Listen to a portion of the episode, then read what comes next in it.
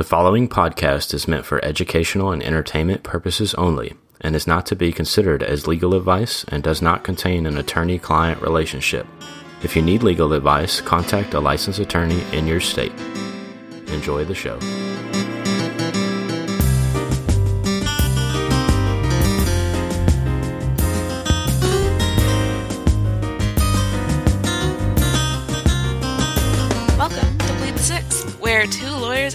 Person talk about the law. I'm Catherine. I'm the real person. I'm Stacy Kraus. I'm one of the lawyers. And I'm Courtney Daly. I'm the other lawyer. And today we're talking about a subject that may hit close to home for some of our listeners, so we wanted to start with a quick content warning. Uh, please be advised that in this week's episode, we will be discussing family and domestic violence. As we talk about the need for reform, there may be graphic discussions of abuse, and some listeners may find today's topic triggering, disturbing, or upsetting. If this episode becomes distressing to you, please feel free to stop listening. Our feelings will not be hurt. Um, however, we feel that the way that family violence is treated by the law is an important subject to know about and spread awareness of. Also, the episode notes will include timestamps of where we discuss certain topics, so you might want to use that to skip past the more explicit parts. We want to start with if you are a victim of family violence or if you know someone that is a victim of family violence, we want you to first know where you can go to get help. Um, if it's if you're experiencing family violence right now or recently, you know, call 911 if it's an emergency. Um, if you need law enforcement or medical care, call 911. If you just want help, the National Domestic Hotline is available for crisis intervention, uh, referrals to domestic violence shelters and services 24 hours a day. And they can be reached at 1 800 799 SAFE. That's 1 800 799 7233. Um, if you need legal referrals or information, you can contact, uh, here in Texas, you can contact the Texas Advocacy Project Family Violence Legal Line at 1 800 374 4673. Again, that's 1 800 374 4673. And then for Bexar County specifically, there's some resources from the Bexar County Family Justice Center. This is a division of the Bexar County District Attorney's Office, but it's in a completely separate building. And they deal a lot with um, victims of family violence, and they have a lot of different services available not only from the legal perspective where they can help you get they can help you get protective orders and other kinds of things like that but they also have other kinds of services like they have potential child care services available to you counseling services life skills classes medical services. You know they do have an after hours emergency call line um, that is manned by the rape crisis center. So there's a lot of a uh, of stuff available through the family justice center here in Bexar County and their phone number is 210-631-0100 or if you just want to go on their website because you can communicate with them through the website as well or like to see what kind of services the Bexar County Family Justice Center has their website address is bcfjc.org and there's also if you just want to know more information of what your options are for different things there is uh, womenslaw.org even if you are not a woman it's they have some really good information on here. They can tell you um, the different laws uh, by state and they can also tell you you know like things about child child support custody um, housing laws the different crimes how to sue an abuser because um, i know that in Texas and I think in several other states. Like if you are a victim, you could sue your abuser for things like damages and medical expenses or lost wages or employment or physical or emotional pain and suffering. Um, also in Texas, I feel like the statute's fairly recent. If um, someone shares an image of you um, that you did not consent to be shared, uh, then you can sue them for court for court uh, in court for damages as well. And womenslaw.org has all that information available to you. Okay, so we've we've got some good resources for if you're listening to this and you believe that you or someone that you know is experiencing some family violence. Um, why don't we start with, you know, like what is the legal definition of family violence? Uh, so the the legal definition of family violence can be found in the family code itself. So the the assault code is obviously in the penal code and the penal code refers to the family code for a lot of the definitions. Just like quick question. Just this is probably completely off topic, but codes are are, are okay. they just like chapters of the law? Yes. It, we call it the code, um, the penal code, the family code, but it's just the law as it's you know written down in the state of Texas is contained in codes. So the family code, you know, there's a transportation code. It's just it's how it's how we organize the laws in the state of Texas. Gotcha. All right. Moving on. um, and so family violence in the family code has three different definitions. And so whatever the incident is, it can meet one of these three definitions, and that's enough for it to be considered family violence for the purposes of an assault in the state of Texas. Um, and those, I'm going to kind of summarize them. I'm not really going to read it, but I'm going to summarize. First, it's an act by a member of a family or household against another member of the family or household that is, you know, some kind of assault or physical that, that can cause physical damage or put somebody in fear of physical damage. So you don't even have to hit them. You can just threaten them, but they're afraid of you. That's considered family violence. And when we say family or household, um, family is by marriage um, or by blood, those kinds of relationships. Household is if you live together. So this could be roommates, even. Roommates fall under family violence and will result in a family violence charge if two roommates are assaulting each other or you know two roommates get into it and one of them gets hurt.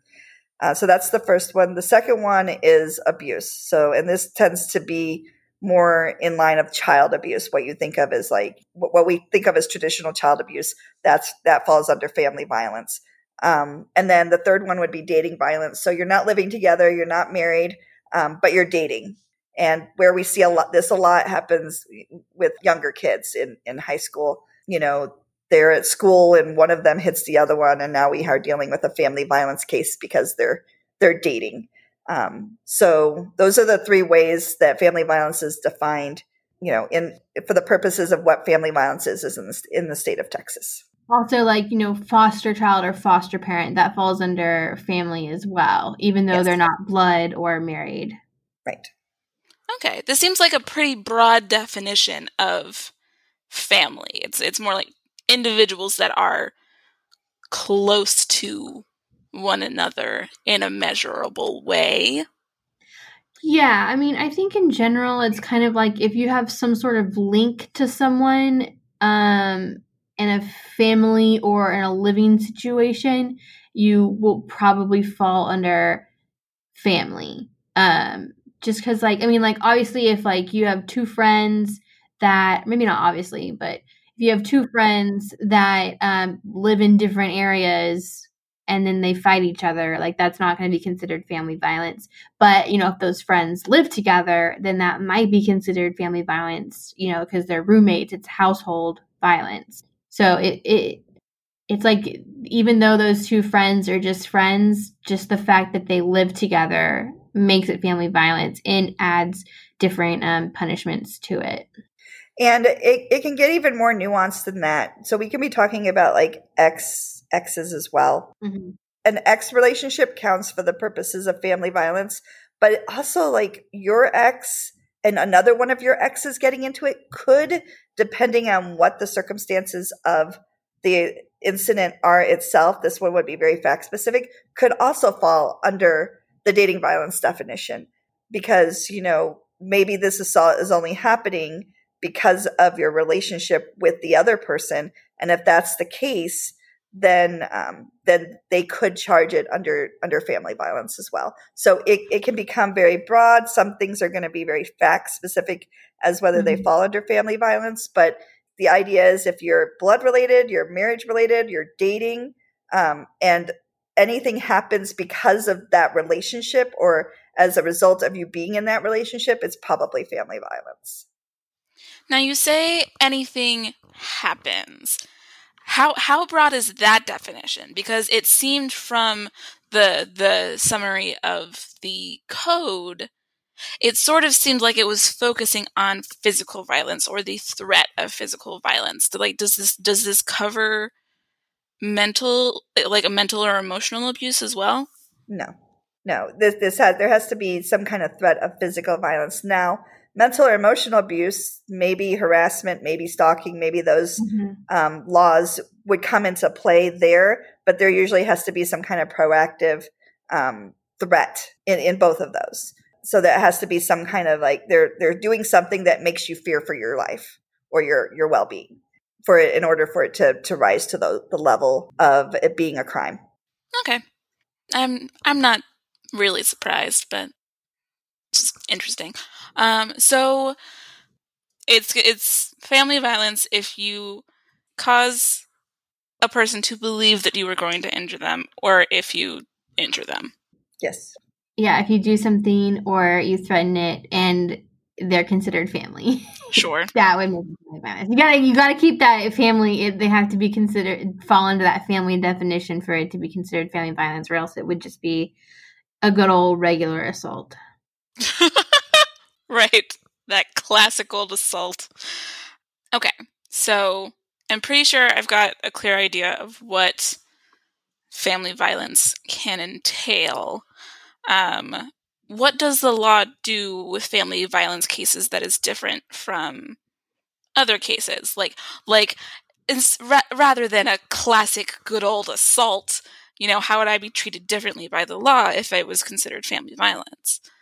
Well, as like, you know, the beginning of this episode kind of alluded to, family violence is a heavier subject in the law than just like a regular assault or, you know, something like that because there's more to it. Like when someone's when you when someone commits a regular assault, you're not thinking that not usually you're not thinking that that person is going to continue to assault that one person, right? Like usually there's not like what we call the cycle of violence in those relationships in which they are not family or household or you know um, in some sort of dating relationship um, you know, if you are going to fight your friend, you're probably not friends anymore, and that's the end of it, right? But if you have other feelings, I sure hope so. Like you know, or like a bar fight, you know, where yeah, it's a stranger or, like, or something. Exactly, like yeah. a bar fight. It's a stranger. Like you're not. We're not worried about um, you continually.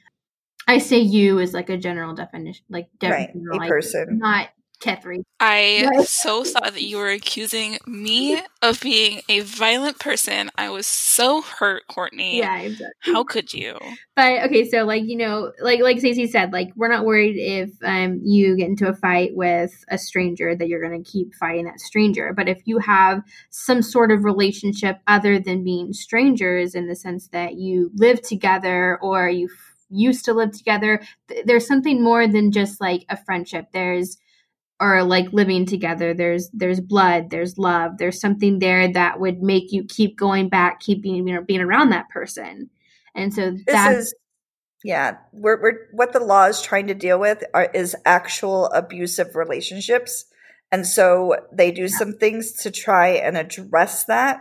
And as a result when you're charged with family violence the consequences are more significant than when you're just charged with a regular assault and because the definition of family is so broad, you know, um, we're not just capturing the abusive relationships. But I do want to spend a moment to talk about what the law, I think, intended to do. Mm-hmm. You know, they intended to address this epidemic of abuse that exists in our country, right?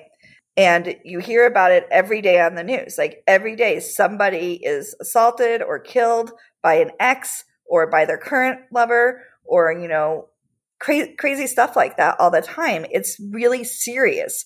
And that person's not going to often seek the help to prevent it from happening again in the future immediately.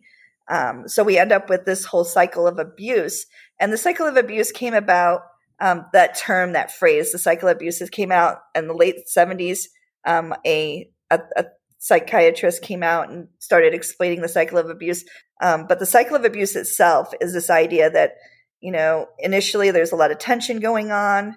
Um, it builds up over time, and then the person lashes out at their loved one and does something that is violent towards them.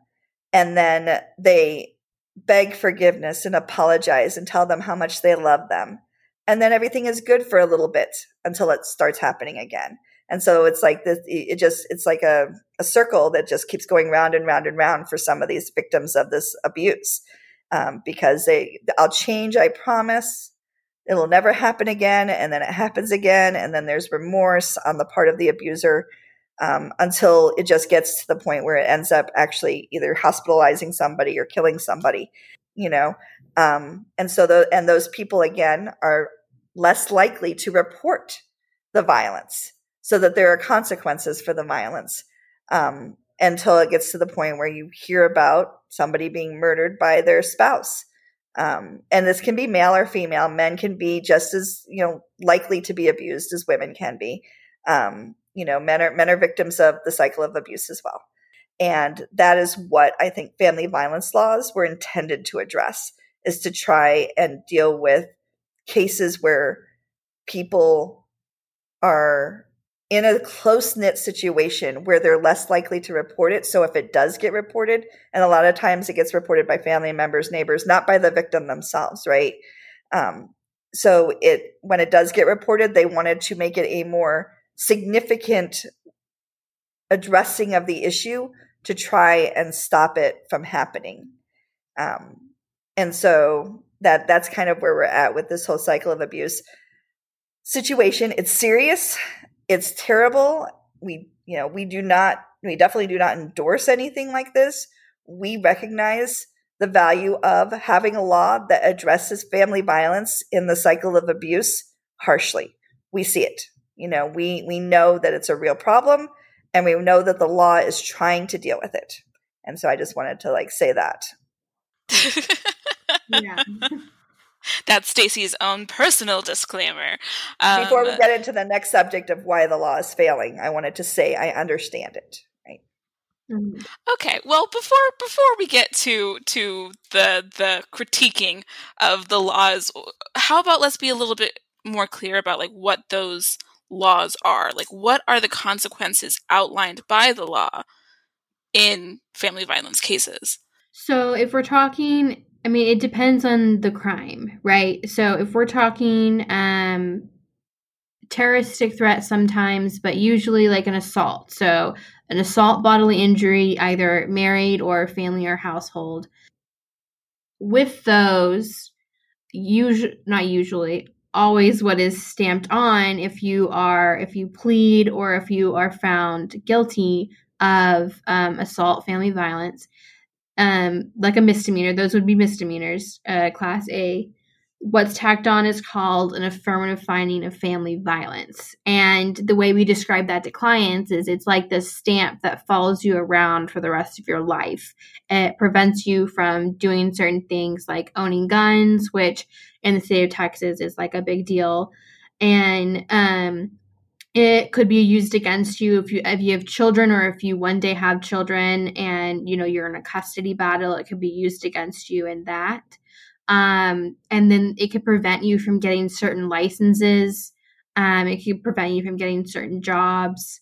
It um, there's collateral consequences to that affirmative finding of family violence, and um, I mean they, like I said, it follows you around for the rest of your life. Um, and while we recognize that in in um, certain cases like that is completely mandatory like if someone is an abuser and has continued to abuse someone they should not have access to guns right? Because if they do escalate they could use that gun against that person right? We recognize that. But kind of going along of like why we wanted to have this topic is that while we do believe that that affirmative finding of family violence is a good thing and it should stay, we think that it should stay only for in the cases in which it is actually warranted. And in specifically talking about those class A misdemeanors, we're not talking serious bodily injury that would increase it to a felony. We're talking, um, I, I hate to say minor, right? But I mean, like, we are talking minor injuries, if any. It might be a scratch, it might be a bruise, And I'm not saying that those aren't um those aren't bad. Like obviously if anyone, you know, harms you in any way, that's not okay, right? But there's a difference between, you know, like punching someone several times in the face, causing a lot of um, bleeding and bruising, than to scratching someone trying to get your phone away, right? And the idea that the consequence of both of those actions is the same just doesn't really make sense to us. Like there should be something in between that affirmative finding of family violence and and I, I think it's important to also recognize that Class C family violence convictions can carry the same consequences. Yeah. And so a Class C assault is an assault by contact. The person's not even hurt. You just touched them and they didn't want you to touch them. That can carry a lot of the same consequences because um, it will have the family violence tag on it and it carry it follows you around forever. And and like I said, like we understand and we recognize that family violence is an issue both in this state, in the country, in the world. We understand that. But we do think that everything should be treated on a case by case basis. And do we defend abusers? Yes, we do. Um, we also defend victims. A lot of times, I feel like we're defending a victim. And we treat those cases the same as we should. We're going to fight the same way for an abuser that we would for a victim. Do we feel differently about it personally? Yes, of course we do. But, you know, the fight to um, represent them is going to be the same. Now, I say that because you, it, just because someone's arrested for a family violence crime does not mean that they did it. I know that seems kind of like it should be common sense, right? We've, I mean, we've previously talked about the presumption of innocent, right? A, an arrest does not mean guilt. And victims are often arrested because of a little thing called self defense. And unfortunately, if you're really good at defending yourself and they end up with more or more severe injuries than you, it's likely you're going to be the one that is arrested. Now, I say that and I don't want people to think there's like, you know, like, still defend yourself as much as you need to. Don't worry about not hitting them as hard as they hit you. You know what I mean? I'm not telling you to like right defend yourself because you need to. Like if you better to defend people don't and get arrested right. than to I guess just take it. Right. No, hundred percent. And you know, in, in Bexar County in particular, we can't really speak a lot to other places, but Bexar County has spent a lot of focus on family violence because we are one of the cities in this country with the largest incidences of family violence. It is considered to be a really bad problem here in San Antonio. And so the powers that be really spend a lot of energy and money trying to address this issue. So in Bexar County, officers will arrest someone if they are called out for a family violence call, right? So if the if, if the person is still at the scene, obviously if they're not still at the scene, they can't arrest them. But if the person that they would arrest is still there, they're gonna arrest someone. If two people are having dispute and both of them have injuries and they get a different story from each person, they're gonna make a judgment call. And they're just gonna say, I'm gonna arrest this person. But they're going to arrest someone. You know, that it could because it happens every single time. If they get called out for domestic violence calls, they're arresting someone. And so you see a lot of over arresting in Bexar County, where people are being arrested and charged with something that's not even really a crime because two people are going at it. You're allowed to. In Texas, there's nothing wrong with two people fighting each other mutually. That's perfectly allowed in the state of Texas. And so even as if, everyone consents. Or everyone right, yeah, it's consent, right? Right, exactly. If it's reasonable, you know, if if you go up to somebody's face and you're yelling at them super super close, and then you go like to like, raise your hand, and then the other person punches you first, that it's reasonable for that person to have thought you were going to hit them, even if you weren't mentally going to hit them, right? Um, mm-hmm. You know, so it, it, it's all very fact specific. But one, officers aren't really trained on the defenses. Like they've read the penal code, they know what's in there and what it says, but they're not trained to not arrest people if there's a valid defense. They're not trained on that whatsoever. They're going to arrest someone and let the courts figure out if there's a valid defense. So even if both people are saying, I don't want them arrested, you know, I can understand why they hit me. Um, I, I, I, you know, I did something to cause them to hit me. They're still going to arrest someone. Okay. And they're going to arrest the person that they think is the is the more culpable person. And sometimes that's a person with the fewer injuries and sometimes that's a person who threw the first punch even if the person who threw the first punch was justified in doing so. So that's kind of a problem we're having in Bexar County and it's probably a nationwide problem. I can't imagine that many police departments are doing the same thing. They're they're probably all doing the same thing. And that is because they're not trained on a lot of this stuff very well and they're not instructed to not arrest people they're instructed to arrest people. Um, we're, we're getting people who are arrested for crimes that they're genuinely innocent of.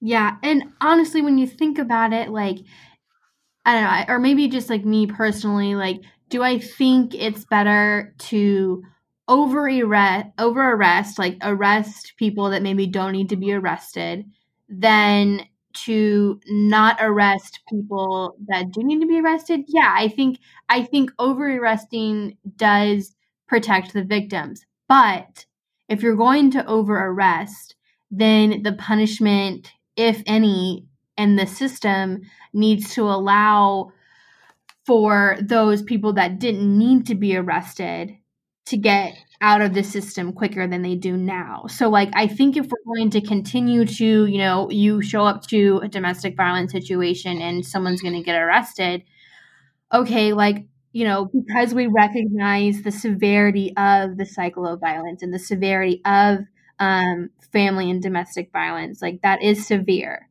We do need to protect people from that.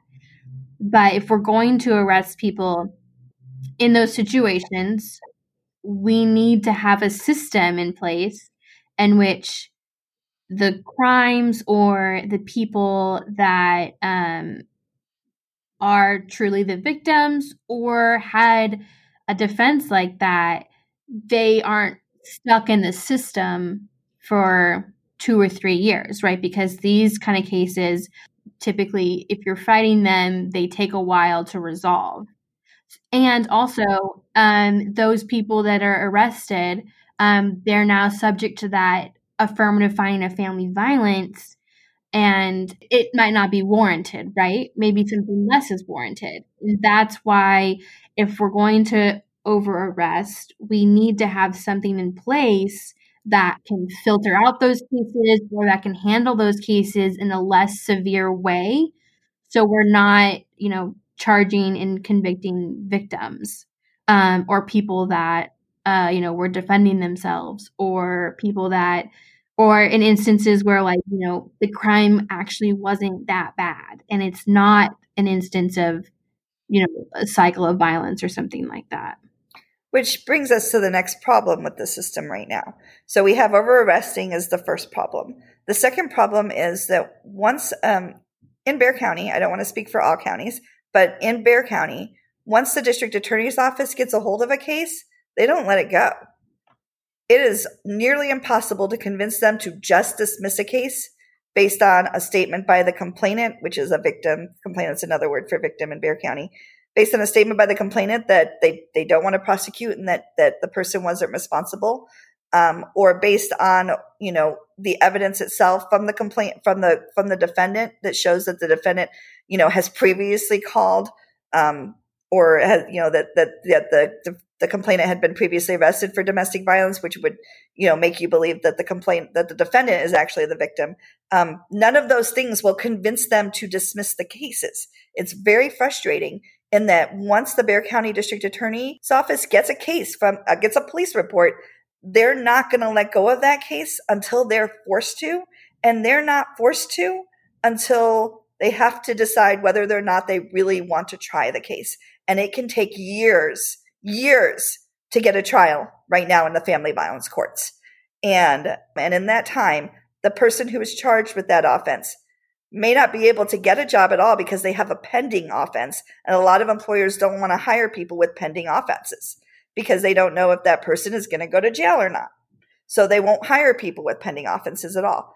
So during that period of time where this case is pending and the person may be a victim in the case or may not be legally responsible for it, they're sitting there fighting the case because that's that's what you have to do. You have to fight the case and may not be able to get a job, may not be able to get housing. You know, it's really affecting a lot of areas of their life.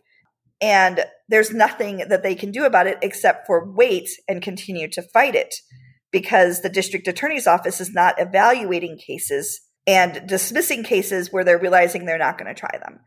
Um, I just wanted to highlight something that you said, Stacy.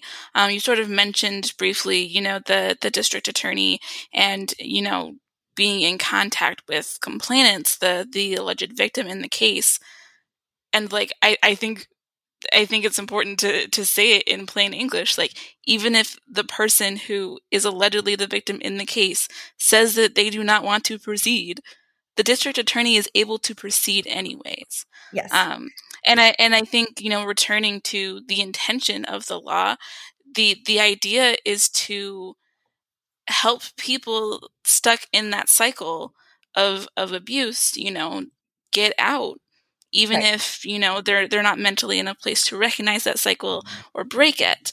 Um, but what it what it means is that sometimes both sides are, are saying that there isn't a problem, and the law is proceeding anyways. Right, yeah. and I completely understand why why that that would be what the district attorney's office is looking for but they deal with hundreds of these cases. At a certain point, they have developed an eye for them.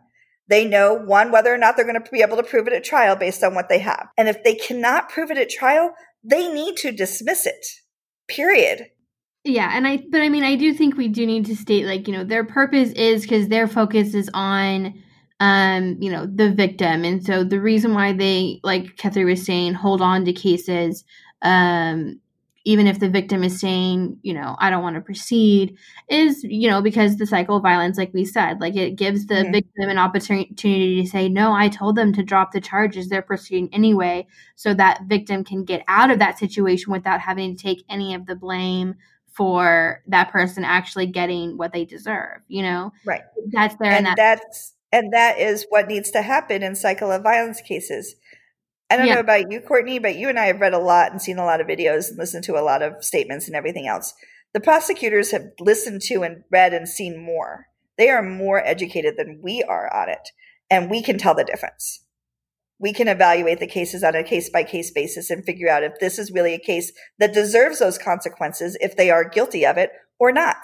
And if it's a case where they don't deserve the consequences, the case should be dismissed. Yeah, and that's why. But but I think the, the district. I guess I'm playing. I don't know. Devil's advocate.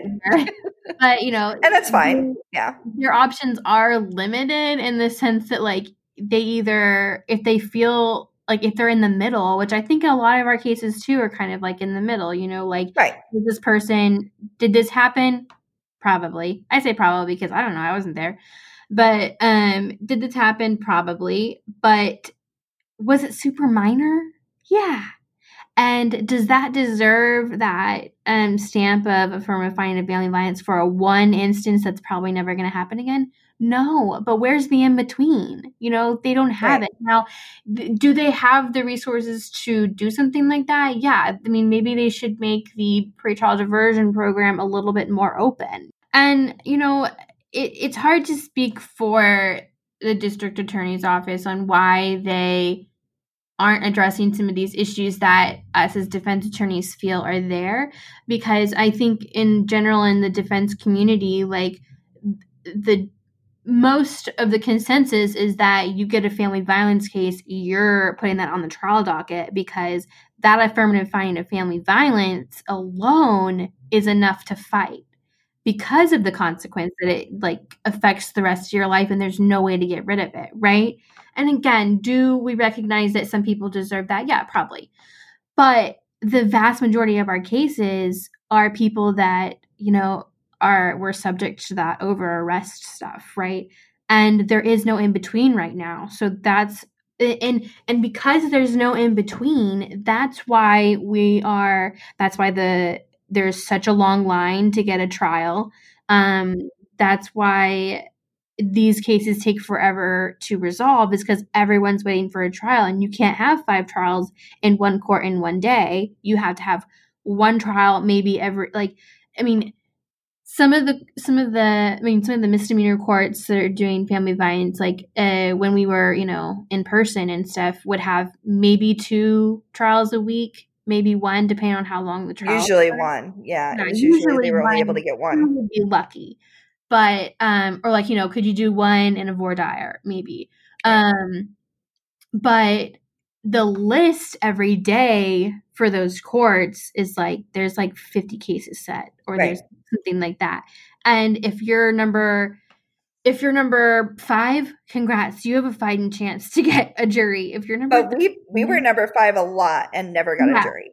Like you know it's just it's it's a real problem. Because people who've been on the tr- the oldest cases or people in jail tend to be your cases that get to go 1st mm-hmm. and so you know when we have cases that are two to three years old and we're like number five we're not even the oldest case on the docket. And it seems like every time we would go to docket there would be another case that was older than ours that we didn't even know about before.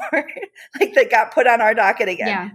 And and i and i know that they have recently created a specialty court to try and both address um, people uh, involved in family violence that have also substance abuse issues. Because a lot of times you know alcohol and drugs can um, they go hand in hand with yeah. usually abusers. Exactly like there's, there's usually both yeah and so they've created a specialty court uh, where someone can um, join the program and if they complete it successfully, their case gets dismissed. But and it gets dismissed in a way it can get expunged, so you can get it completely removed from your record. Sounds great, right? Yeah, it sounds great. But... it's like a year long, and there's like a lot and lot of conditions and stuff. And like if Oh, I thought you were going to talk about how basically everyone who would actually benefit from it is not eligible for it. Like the DA's office won't recommend them. Yeah, that's the DA's office is only recommending like cases that should kind of just be thrown out anyway. In our experience, the the, the cases, or that are not eligible at all because it yeah. is required to have a substance abuse issue in order yeah. to go into that court. And if you have a client without a substance abuse issue, and the state's like, "Oh, we'll recommend it from that court," you're like, "But they don't have a substance abuse issue, so they don't qualify." Yeah. so like so are you going to recommend them for regular pretrial diversion then because that's what you should be doing in those cases recommending them for regular pretrial diversion but that is not what is happening yeah and like the court the specialty court like the idea of it and the goal of it i think is great. Like you know because if you want help and you need help like that's a great place for you. Um and if you believe in yourself and you can do what is required of you and you can successfully complete it it's you know you're getting the help you need you're going to be better and um, you know you're going to get that dismissal and that expunction and that's great but the hesitation i think of some people is you know those cases that maybe could have just been dismissed and now you're going to have to do a years long program and if you mess up then that's yeah. you know basically a, and it is a hard program like i was reading somewhere that it's like three appointments a week they have to make based on counseling and everything else like it is oh a pretty God. intensive program and the cases that i have seen them suggest it for are cases that in no way shape or form should should proceed. They should be dismissing them. Yeah. But i'm sure that like there are going to be cases in people that do that specialty court that benefit from it. I don't want this to seem like we don't think that, you know, this was a good idea or whatever. I think it's a great idea. I just think that um, it's not solving the pro- the main problem that we're seeing. Like, do we have some people that have substance abuse issues? Like, yeah, we do. But I can't even think of a handful out of like all like 85 something of our family violence cases. You know, I can't think of a handful that had that substance um, abuse issue related to the crime. Um, right. Or there was like no injury whatsoever. Right. And you're just like, what are you going to prove? Like you have no injury. The person that is, you know, supposedly was, was assaulted is not cooperating with you state because nothing really happened. A lot of times it wasn't even the, the complainant who called the police. It was a neighbor in those cases. you know, who heard them yelling at each other.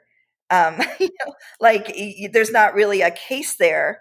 Um, and the state's offering us this really intensive PTD court that on the best of days, most people aren't going to be able to complete. And so why would we ever do that when we know that's the kind of case that gets dismissed if we can ever get to trial? But I think it's important to understand that like they're not forced to dismiss a case unless that case is up for trial and the jury is going to come in and make a decision on that case. And at that point, they can't continue the case. They're not going to get a reset from the judge. And they have to say, do I really want to try this case? And if the answer is no, because either they can't prove it or there's some other issue that makes them not want to try the case, they dismiss the case at that point, and that's how you get dismissals.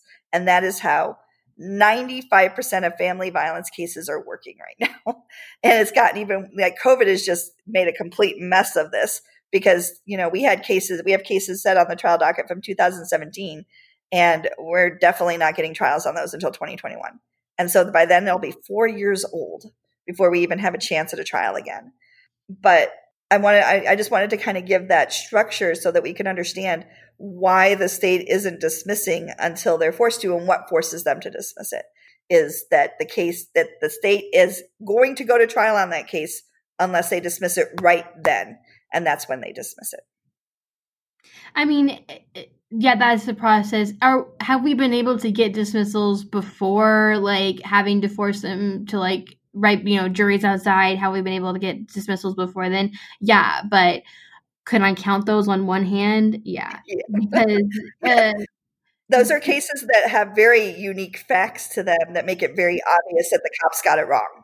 Yeah, like, and we there were certain circumstances in which you know we had to push it a little harder for it to get dismissed because of other circumstances going on and stuff like that. And i will say like in in in in those instances like sometimes you know the prosecutors can be reasonable. We've seen them do it and they were reasonable in there but also like you know they they took the time to look and see that they couldn't prove those cases, right?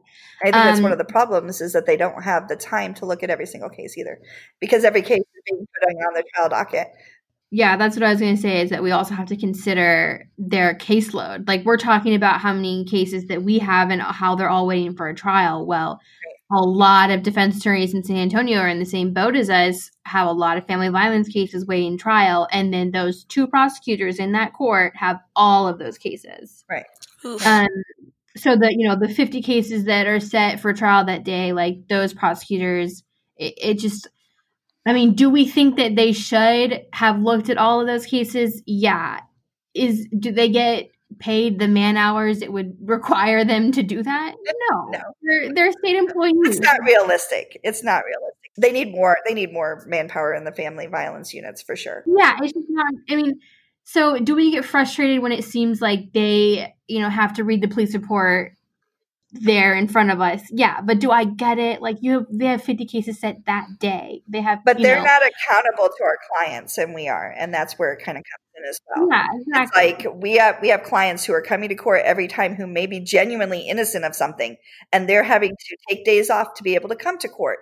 And they're having all of these other collateral consequences and the state those clients are like and the state can't be bothered to look at my case and, and see that it's a crap case and needs to be dismissed, or they're mm-hmm. refusing to dismiss it because they don't have to, that doesn't seem fair to me. And that's the people we're accountable to is our clients. And we are in complete agreement usually with our clients. We understand the situation the state is in. We're not saying we don't, mm-hmm. but it's it's it's a, a we understand it, but it's still not a good excuse because you're dealing with people's lives here. Yeah. I think the hardest thing about these family violence cases is this balance between protecting victims and protecting those accused of crimes. People are obviously going to tend to try and protect the victim. Um, and the reason why we get frustrated um, is because, you know, our job is to pre- protect that person accused of a crime because, like we said, it's, you know, you're you're not necessarily a monster just because you got arrested, right? Like, I feel like genuine monsters are not as um, prevalent as people think they are. You know, I would I would say that very few of our clients, and we've had hundreds of them at this point, are monsters. Yeah, but I mean, people, you know, people do get those kind of people, right? And like, yeah, they exist, but that's not the that's not the norm at all. Yeah, and the, the thing is, though, is that the system is set up to punish those people that are quote unquote monsters, right? It's set up for that. Um, well, and that's and that's where part of the problem is is like the punishment shouldn't become come before the conviction. And in family violence cases, it part of it is part of it is coming before the conviction. Yeah, and so like the like I was like I was saying, like the system is set up to catch those monsters, right?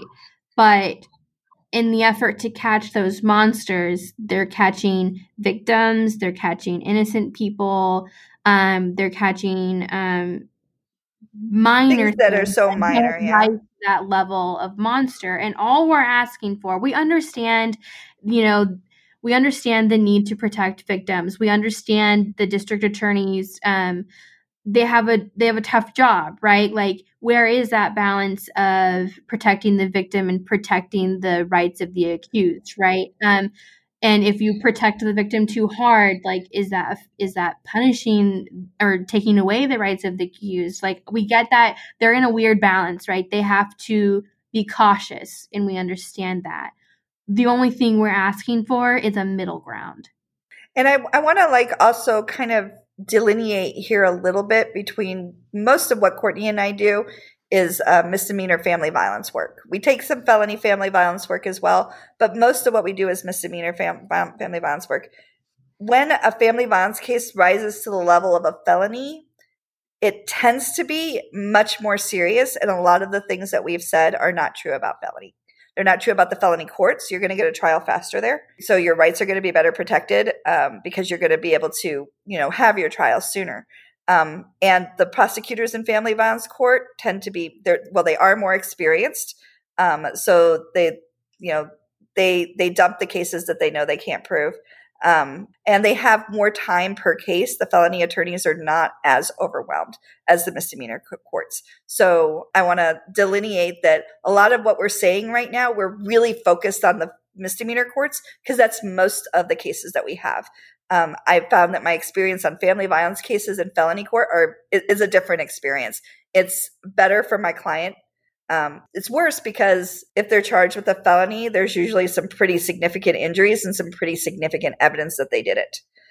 Usually, there are cases where that's not the case, but in the cases where that's not the case, the felony prosecutors dump them.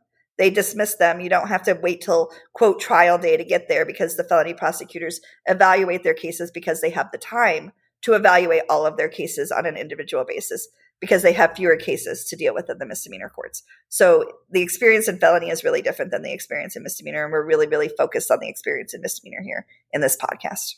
Okay. So if if I'm a person listening to this and and I think we've made it pretty clear that while well intended, the current structure for addressing family violence is if it is changing anything, it, it's also hurting. Um, if I'm a person listening to this and I want it to change, what can I do about it? Write to your legislatures and tell them to change it. Like it's broken in misdemeanor land. The family violence laws are broken. Just broken. It doesn't work. And we don't want we don't want them to repeal the family right. violence law. We want, like I said, a middle ground. Like it's just it's doing what it needs to do for those that deserve it. Or is it that well, it's it, it is. Like it it first significant crimes are being punished in a way that's appropriate. Yeah. Um, you know, if the state can prove their case against someone and it's it's significant, it's bad injuries, it's it's working. Mm-hmm. Yeah, but it's also harming those that the facts in question or the case in question doesn't quite rise to that level. Okay. And it is kind of hard with family violence cases because, unlike a lot of other cases, usually the only evidence is like words of a person. and maybe a minor injury, but a lot of times there's not even like visible injuries. Um, so it's the words of in misdemeanor cases. In felony cases, it's a completely different ball of wax, right? But in misdemeanor cases, you know, it's a he said, she said, and e- and a lot of times in family violence cases in misdemeanor land, both people have injuries. Both of them do. It's not just one person with injuries. So, um, so you're kind of having to like go, well, who do I actually believe? And that is a jury. That is a question of fact for the jury in a lot of cases. Um, but we the plea bargaining system completely fails in, in the misdemeanor family violence cases, right? Like we have this great plea bargaining system where we're able to get rid of cases in a way that like unburdens the system. And that's why we have plea bargaining and it works. And you know, like Courtney and I are never happy when we have to have a plea bargain, but we understand the value of it. And in cases where we do plea bargain our clients, it's because it really is in their best interest to take a plea bargain. In family violence cases, it is never in their best interest to take a plea bargain. And so the in, in the family courts, it's really overburdened because the law is so unforgiving and it doesn't give us an, a real opportunity to plea bargain.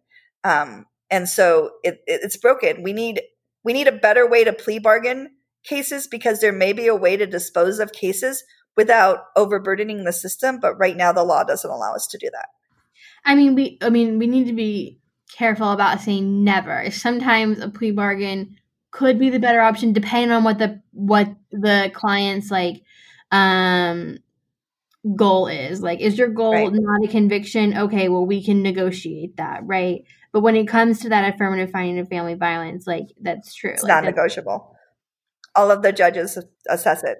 So right, yeah, like they all assess it. Still a case by case basis, and you know, it's their decision whether they're going to want a plea bargain. But when it comes to getting a plea bargain, like they have to be okay with that um, affirmative finding because that's going to be there. It really just comes down to are you afraid to risk it at trial because you don't want a conviction? You know, is you know, will your job keep you, but if not, if you have a conviction, that kind of thing. Like that's when a plea bargain would, I guess, be useful in a family violence. But yeah. And I do want to also point out, like I know Stacey was talking about felonies too, like if there is continuous violence or something like that, like there is a crime for that and it's a felony. So if it does become apparent that someone is a um, continuous abuser, they get charged with a different crime, right? Like these little misdemeanors, they're not people that have been multiple times convicted of this misdemeanor. You know, like there are enhancements for that reason. There, there are times when we have pled on a family violence case. They're very rare um, we almost never recommend it. There are times when we recommended it because there was no downside to doing it. Um, but in general, a lot of our clients have no criminal history. They've never been arrested before. This is their first time ever being arrested. Um, and the case is the case is very weak from the state's perspective. So of course we're going to be like, try it, try the case because there's no downside here. Um, and then we end up three years later going, I'm sorry, I guess there was a downside. You had to wait three years. And that, that should not be how the system works. And we have to recognize that family violence cases, unless there is significant injury that nobody would ever like be in a mutual fight for and get, right? Like, mm-hmm. and those tend to be your felonies. They're not your misdemeanors. So in most misdemeanor family violence cases, it's very hard for the state to prove their cases. They lose more of those than they win in trial. Um, because it comes down to a he said, she said. A lot of times the, the complainant, the victim, doesn't testify. The state doesn't have that person's story. The defendant, the only story the jury really hears is the defendant's story. How can they find somebody guilty based on that? They can't. So these are very difficult cases for the state to win anyway. Um, but like what I think would work, and I don't think that I'm going to be listened to on this anytime soon. I have no, you know, no illusion, disillusions of, of the fact that I might have any influence at all and the district attorney is going to hear me and go, "Yeah, we should do this." But what I would like to what I would like to see happen is significantly better training for the misdemeanor attorneys that handle family violence cases on prioritizing cases and going, okay, here's my 20 that I want to try in the next month. Um, and the rest of these I need to dismiss because I'm not going to be able to prove them. And so, one, they need time to evaluate the cases. So, they probably need more misdemeanor prosecutors handling family violence cases because I don't think the two people handling the 500 cases a month that they're supposed to evaluate each is going to work. That's not going to work. You know, like there's just no, there's not enough time in the day for them to do everything else they're supposed to do and evaluate cases. So they need people like, you know, just focusing on evaluating. And maybe it's a completely different department, you know, where they have a group of people who go through every single misdemeanor case and evaluate it as to whether or not it's actually a triable case. And if it's not a triable case, you dismiss it. Done. We're done with it. And if it's triable, then it moves on to the trial court attorneys, um, who then will those will be the cases. Those will be the cases. But it shouldn't be. We shouldn't be having um, 150 cases a day being called in court, which happens. 150 cases a day being called in court when you know only one of them can go to trial. That's just insane. That that and and when you're adding 30, 40 cases a day and only getting rid of one, you can see how it gets out of control very quickly. Um, because that many people are getting arrested every day in Bexar County for family violence, you know, um, maybe not 30, 40, but at least tw- 10 or 20, I would say. Um, and we're only disposing of one through trial. And some people are pleading to cases. There may, there may be legitimate reasons to take a plea. Um, in a family violence case, you know, it's broken right now and the district attorney's office can do things to try and alleviate it. The law can do things to try and alleviate it, but it's not working right now. The cases, I agree, like they do need more manpower. That's one way we could do it. And they do need to evaluate if they need if they're triable or not. But obviously, like sometimes they hold on to those cases where the victim is cooperative and the victim is like you know, does want their day in court, like, yeah, hold on to those cases too, right? Like that victim needs to be heard if they wish to be heard. Um, so including those in the, I guess that would make it a triable case, right? Is if you have your your victim is willing willing to testify. Um, I do think like I mean more manpower, like you know, that's going to cost the county more money. You have to hire more people. Um, I think in the meantime, like an even quicker solution would be to open back up the PTD more. Like, you know, let let PTD be more about like actually evaluating these cases. Like, are they lesser um injuries? Are they you know is the is the victim not cooperative like taking those into ptd where um you know at least that person you know maybe take a um family violence I mean, a, a, domestic violence, like abuse kind of course or something like that, like the anger management or whatever. And they do some community service or something like that. And then, like, you know, that's the end of it. Like, they did something. Hopefully, they learned something if they needed to learn it. Um, and then, you know, that's the end of it rather than, like Stacy was saying, waiting three years for your case to be dismissed. Um, well, and on PTD, I've been told by prosecutors that if they can't get a hold of the complainant, they won't let the person into PTD. So when you have an uncooperative complainant not returning the district attorney's calls, that's a problem. you know, they're not going to get into PTD because the complainant's not cooperative, but they also qualify for the PTD because the complainant is not cooperative. It, it's a catch 22 on that. So they yeah. get rejected from PTD because the complainant won't res- return the calls. It's, it's, it's kind of a mess. Oh my god. Yeah. Well, I mean, I don't know. Maybe they. I don't know. I feel like if the complainant has stated they aren't, they don't want to cooperate, uh, cooperate, then like, what's the harm in accepting someone to PTD? You know what I mean? Right.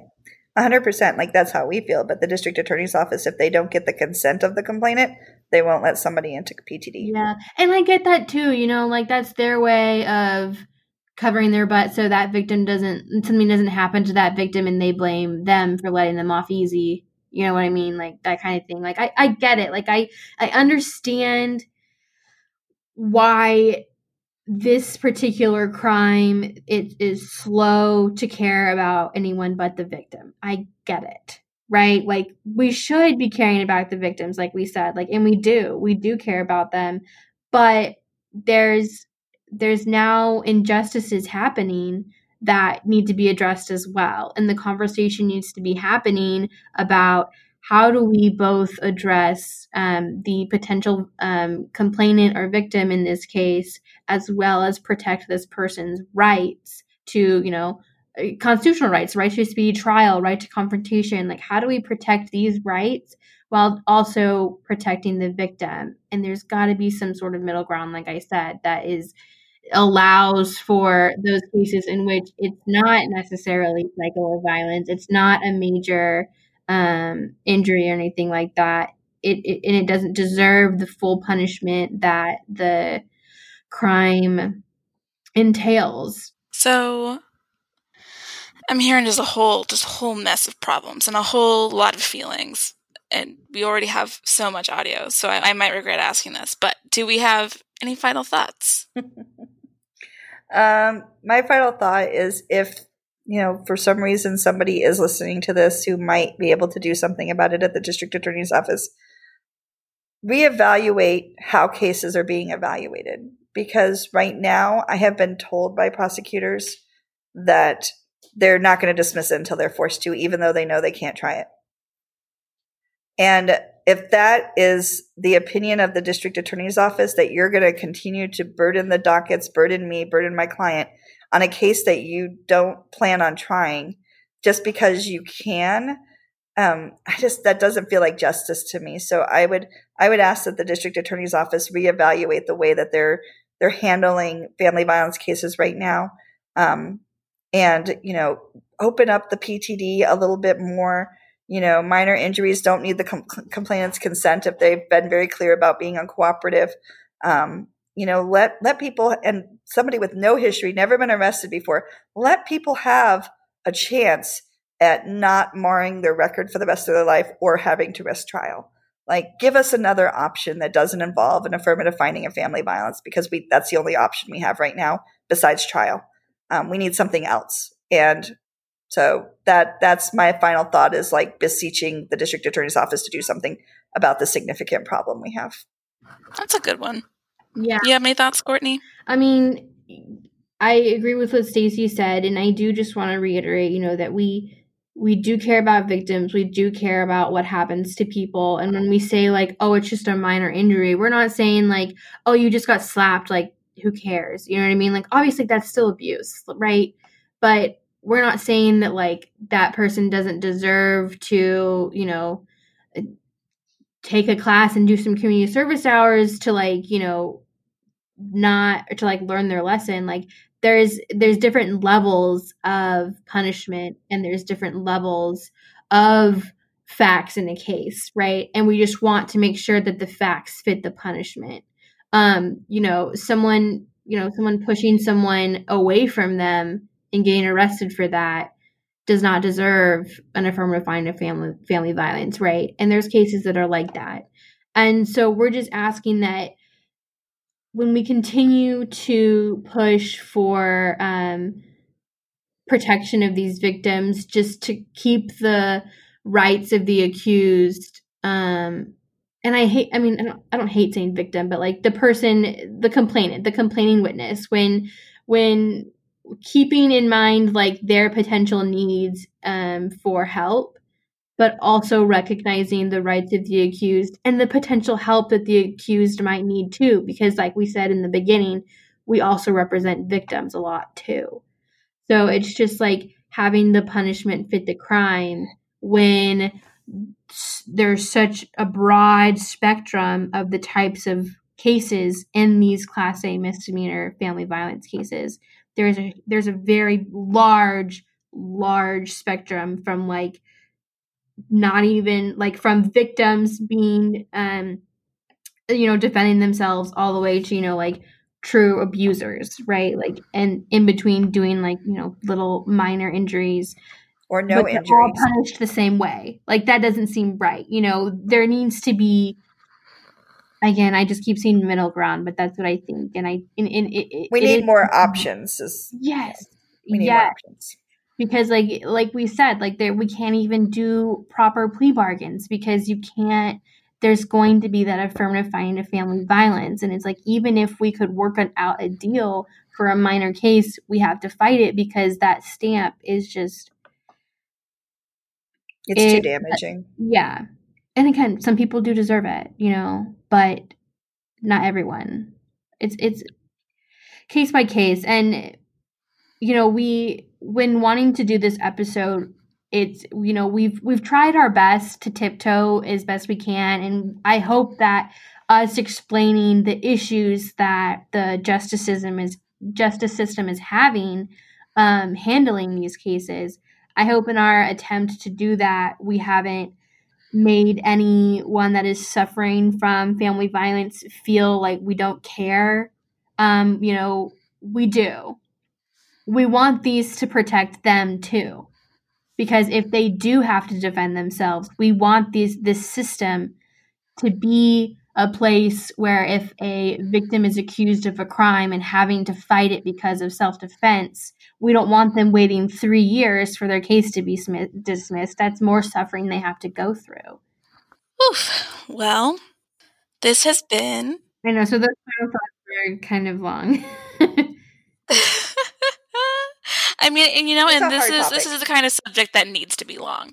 You know, yeah. it's nuanced. Yeah and also you guys have a lot of feelings so like it was always going to be long right um, i want to i want to say one more thing catherine mm-hmm. i'm sorry your final um, final thought yeah my final final thought on this is that family violence is a significantly serious topic it is a problem and I recognize it a problem. Our firm recognizes it as a problem. And we're not suggesting we stop arresting people. We do not think that that should happen. We think everyone still needs to be arrested, but there has to be a but there has to be a better way of evaluating cases, um, and you know, and, and getting to the truth quicker and more efficiently and with less damage. And if if we have a situation where we could do away with bonds, we do away with a lot of these pretrial conditions um, because people are accused at this point and not convicted of anything.